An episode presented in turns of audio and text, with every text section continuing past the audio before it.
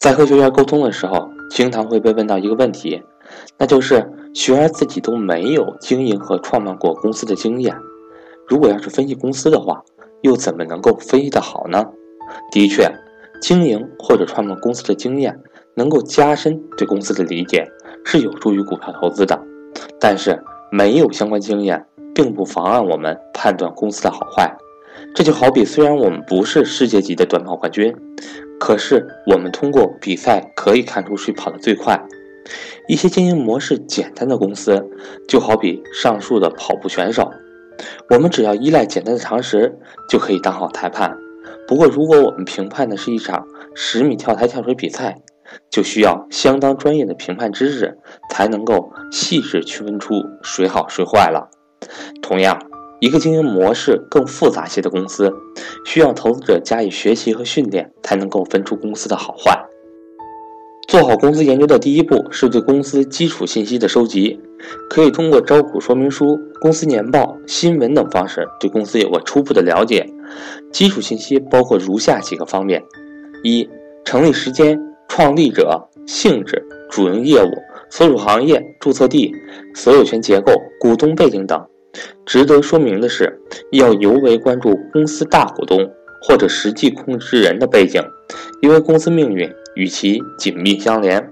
大股东的经营思路、业务版图、发展方向、风险偏好直接影响到上市公司。有的公司事实上完全靠大股东或者大股东的关系支撑起来的，一旦大股东被抓或者人际关系出问题，公司日子普遍不好过。例如著名的佳兆业地产，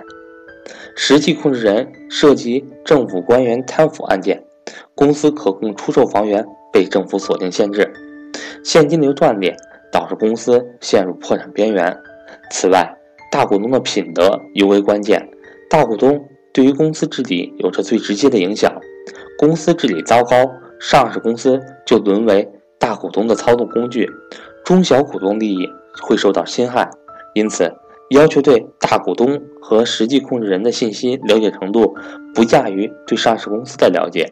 应关注其发家史、关系网络、旗下业务板块等。二、公司组织结构、业务流程、主管单位等。对于公司组织结构和业务流程的理解，构成了我们后续一系列分析中的基础常识。另外，主管单位因为其发布的相关政策、管理方式，会从外部环境上影响着公司。第三，公司历史沿革与重大事件。通过对公司历史的研读，投资者会知道公司是怎样成为如今的公司的，公司是一直专注主营业务，还是反复变换经营范围，是否具备战略眼光，是否有劣迹斑斑的侵犯中小股东权益的前科等。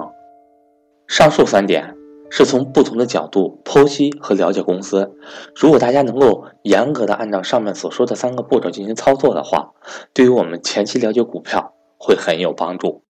我是格局商学院班主任韩登海。十二月五日，格局投资理财班线上课程开班。十二月十日，格局家庭资产配置班线上课程开班。十二月十六日，广州快乐投资面授班开班，欢迎珠三角的同学报名参加。从即日起一直到十二月三十一日，凡报名投资理财班的新同学均可享受一份学习礼包加原 M B A 班必读材料一份，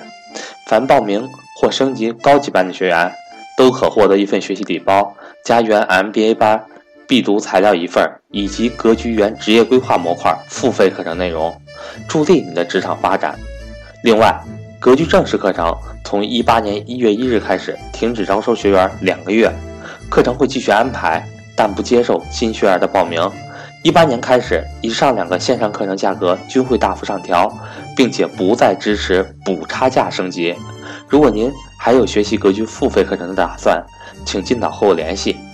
另外，请您不用担心没有时间学习或者错过课程的问题，很容易解决。我的手机为幺三八